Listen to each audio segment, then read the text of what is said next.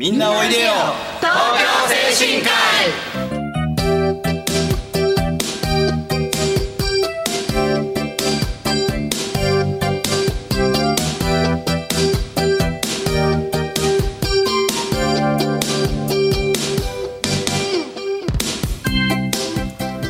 この番組はハートフルたなしフローラたなしを運営する社会福祉法人東京精神科医のスタッフが西東京市の高齢者支援活動をいろいろな方面からご紹介してまいります。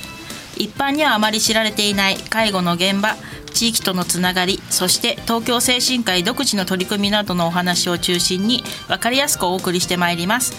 進行役を務めますのは東京精神科医事業本部介護主任岡本と東京精神科医訪問看護ステーション所長竹内です。そして FM 西東京の直美でお送りしていきますさて本日のラインナップですが特別養護老人ホームフローラたなし相談主任近藤と老人保健施設ハートフルたなし相談副主任内村をゲストに迎えソーシャルワーカーというテーマでお話ししたいと思います。それではみんなおいでよ東京精神科医スタートです。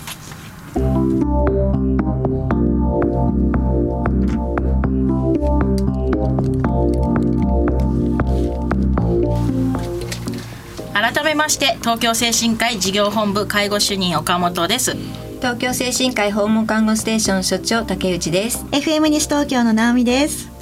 近藤さん内村さんよろしくお願いいたします。よろしくお願いします。お願いします、はい、じゃあ近藤さんと内村さんゲストにお迎えしているんですけれどもまずあの昨日ですね、はい。えー向こう大小学校で、えー向こう大欅音楽会というものがありまして、えーご来場くださった皆様ありがとうございました。たくさんの皆様にご来場くださったんですけれども、えー東京精神科医のご入居者様の方も、えー出演しまして、えーふるさとの方を歌いました。はい。なんかねあの今回はいろいろな地域の方々もいらっしゃいまして、はい。あのご紹介させていただきますとなごみ太鼓のあ法や和太鼓ですね、はい。はい、方々だったりとか、えー向こう大小学校の、えー放課後子ども教室フラ教室というご有志の方なんですけども、はい。フラダンスをされたりとかあと追記ふれあい会という方がの方がいらっしゃるんですけれどもその方々の合奏だったりとか、はい。あと向こう大小学校の先生うん。あと元四中の、えー先生。はい。あとあのこちらの FM 西東京さんの方でもご出演していただいたと思うんですけどもテトラさんという方が、はい一緒に演奏していただけたりとかあとはアイルランドの民謡モンローさんという方々なんですけどもアイルランド民謡したりとかあと今回は、えー落語の方ですね、はいえーこの方もあの FM 西東京さんの方で、えーご出演されてましたけれども滝川コインさんという方ですね、えー初めてのご出演だったんですけれども結構皆さんあのいろいろなお話を聞けか聞け聞けたということで、ちょっと噛んでしまいましたね。あのすごい楽しかったというお話がありました。毎年やってらっしゃるんですよねはい。でやはり今年もあの最後の、えー田無第四中学校の吹奏楽部の皆さんの演奏はすごい感動だったと。3年生の最後の演奏、そうですね。もうこちらも涙が 毎年ありますけれどもね。はい。また来年もね、いろいろな方がご出演されると思いますので、えー皆さんまたご機会が機会がありましたら来年ご来場くださいませ。では、えー今日は、えー近藤さんと内村さんゲストに迎えましてソーシャルワーカーというテーマでお話ししていきたいと思っておりますけれどもまずは、えー近藤さんと、えー内村さんなんですけれども、はい。近藤さんはあのこちらのこちらのというか 東京精神科医どのような経緯で入職されましたか？そうですね。たまたまあの知り合いの方が東京精神科医の方で勤めていて声をかけていただいたのが始まりなんですけど。はいもうそれからもう12年も経っちゃいます。うんそんなに経っちゃいましたか岡本さん長いお付き合いになりましたね。そうですね内村さんはどのようなかは私の場合は、まあ、前支援相談やってた方が、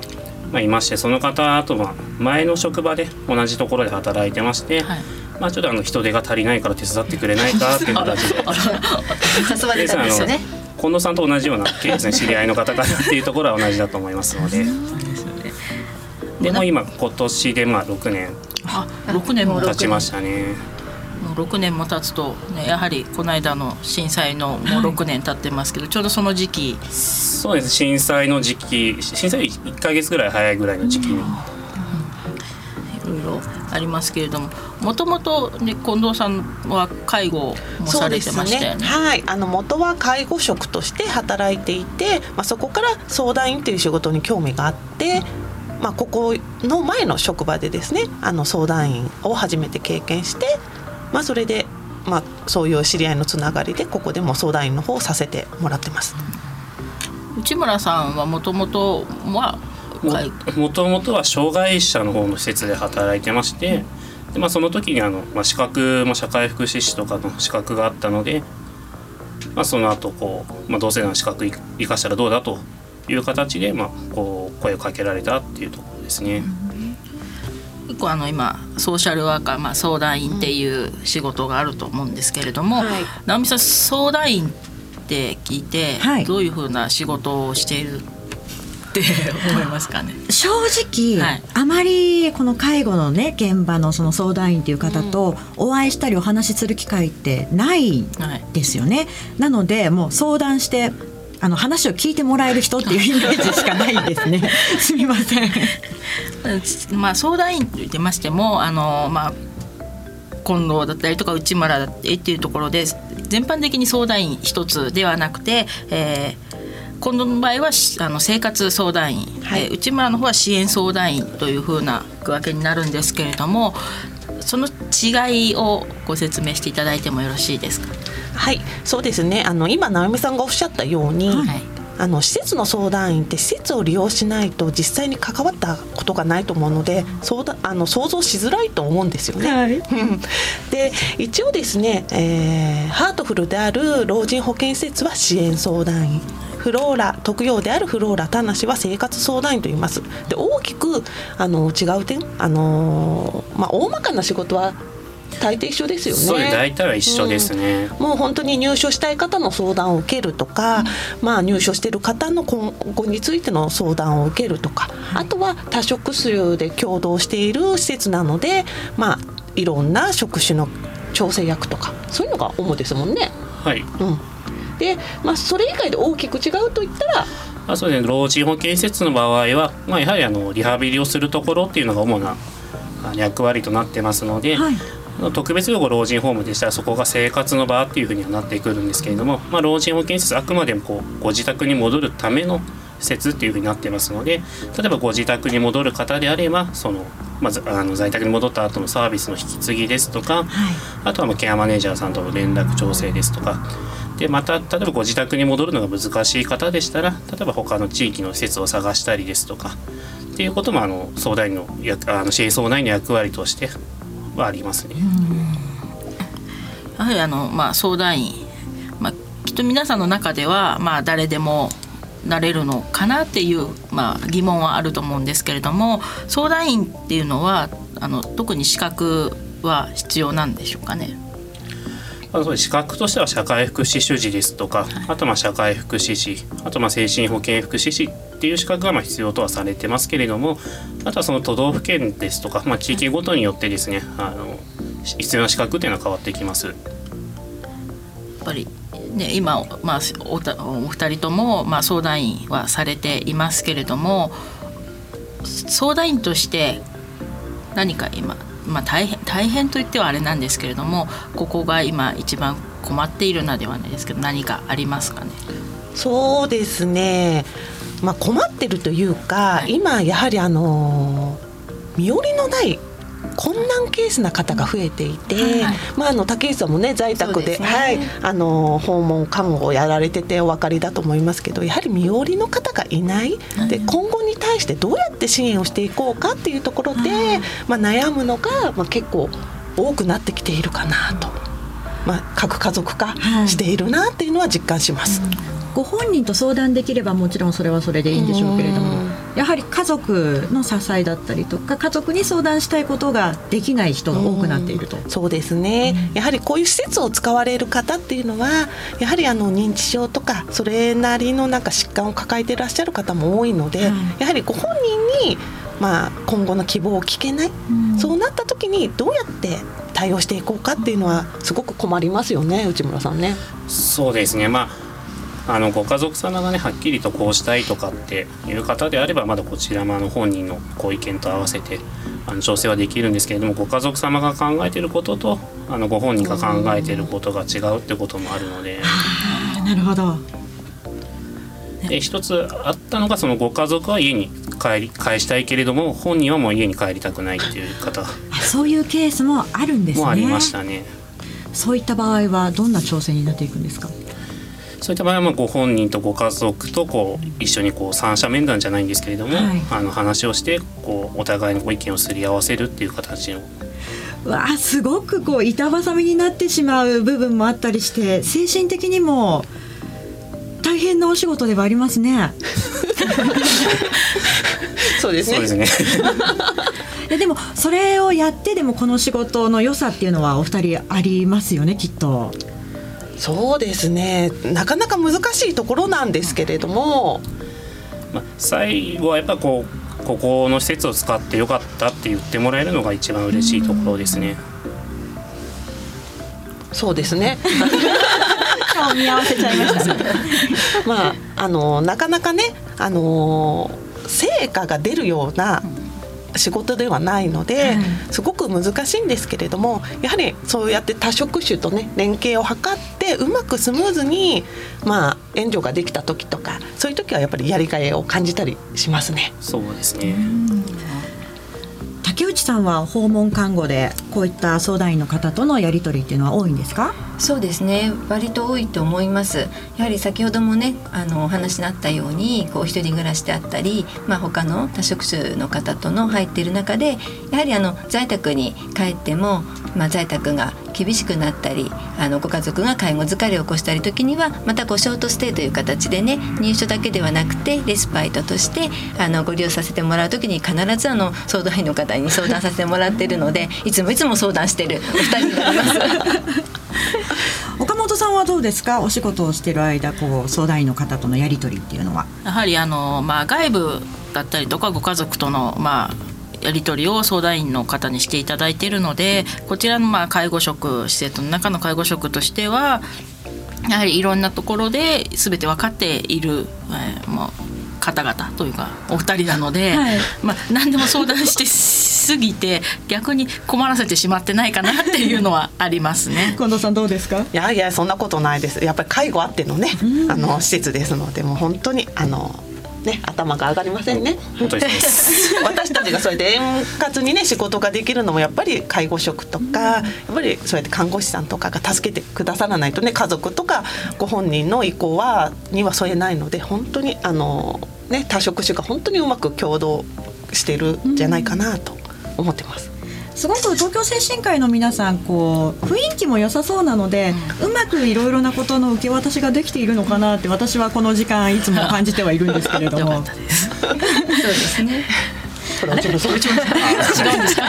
いやそうです。ここでちょっと一曲皆様にねお届けしていきましょうか、えー、一曲目は近藤さんが好きな曲ということで、どんな曲でしょうか？はい、もともとファンなんですけれども、まああの簡単に言うとすごくやっぱり辛い辛い仕事が大変だなと思った時にこの曲を聴くといやいやまだまだ頑張れるという気持ちにさせてくれる曲です。はい。では曲紹介お願いします、はい、バンプオブチキンの宝石になった日です。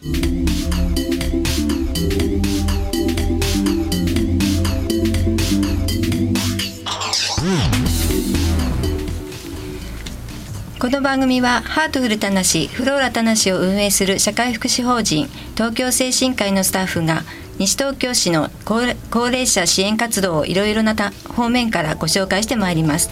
一般にはあまり知られてない介護の現場地域とのつながりそして東京精神科医独自の取り組みなどのお話を中心に分かりやすくお送りしてまいります。進行役を務めますのは東京精神科医訪問看護ステーション所長竹内と東京精神科医事業本部介護主任岡本そして FM 西東京の直美ですまた後半もですね、えー、と前半に引き続き、えー、と近藤相談員と内村相談員にお話を伺っていきたいと思います。前半はいろいろ話をしていただいたんですが後半はですね昨年11月24日に行われたシンポジウムについてちょっとお話を伺いたいと思います。はいえー、シンポジウムなんですけれど前半はですね、えーと、コミュニケーションロボットと,、えーと精神センシング機器を活用した高齢者支援サービス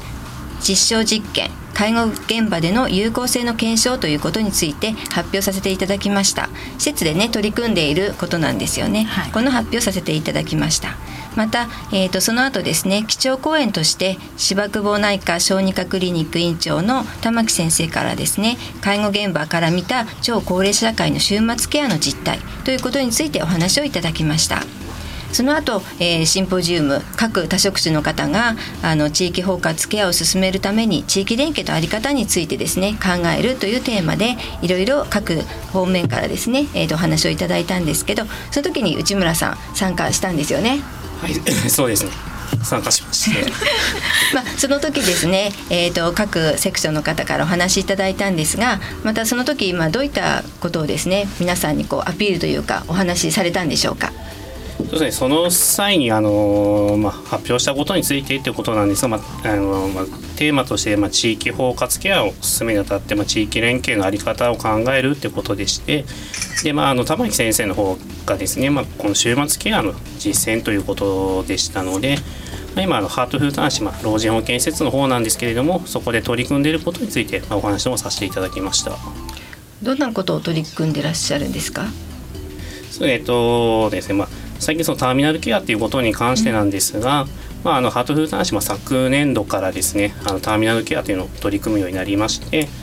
もともとその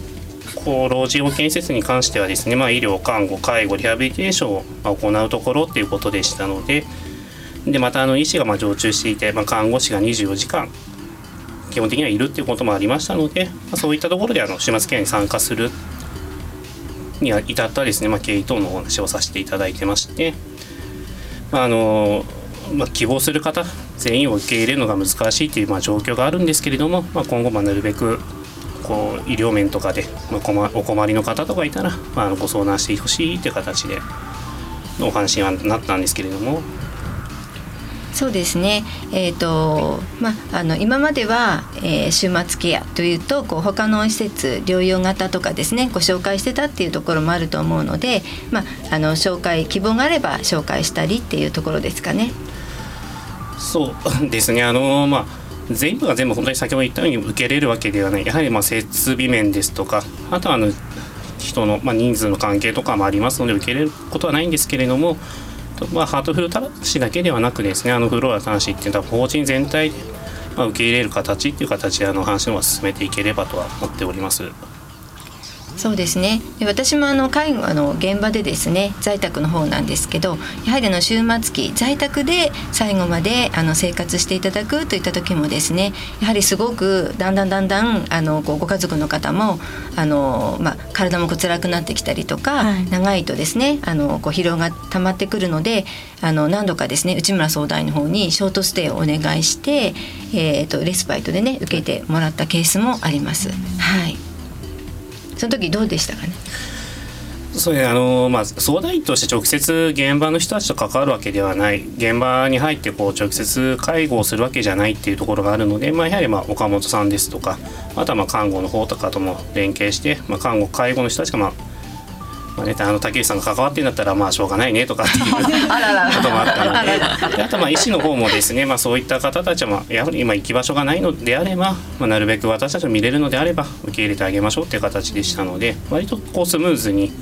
受け入れたかなとは思っています。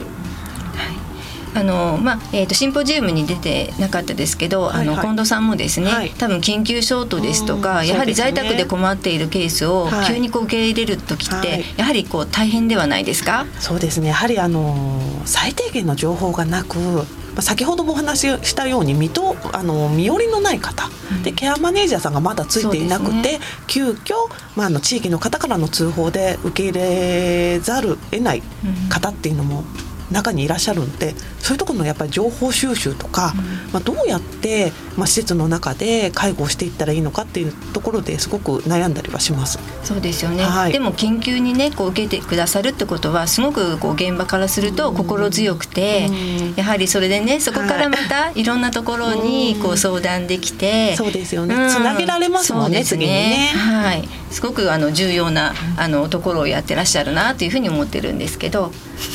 まあ、シンポジウム で参加して内村さんはどういった感想をお持ちになりました？他のねあのセクションの方の話を伺ったりして。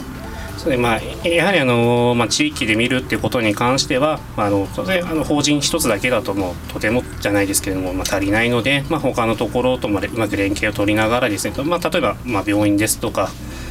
あの、まあ、在宅、まあ、先ほど言った、まあ、あの訪問看護ですとか、まあ、そういったところとうまく連携を取ってですねあの今後も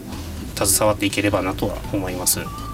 そうですね。あの、まあえー、地域の中でいろんな、ね、急なあの相談もありますでしょうし、ね、長い目でとか、うん、これからのことを考えると、うん、私どももそうですけど親をどうしようとかですねいろんなことがあると思うんですね。まあ、東京精神科医は本当にあの、まあ、フローラ田無特養とか、はい、あの包括支援センターとかですねいろいろ持ってられるので、まあ、そういったとこあの誰にでも相談してもね、あの相談に乗ってくれそうだなっていうのがあるんですけど、相談するにはどうしたらいいですかね？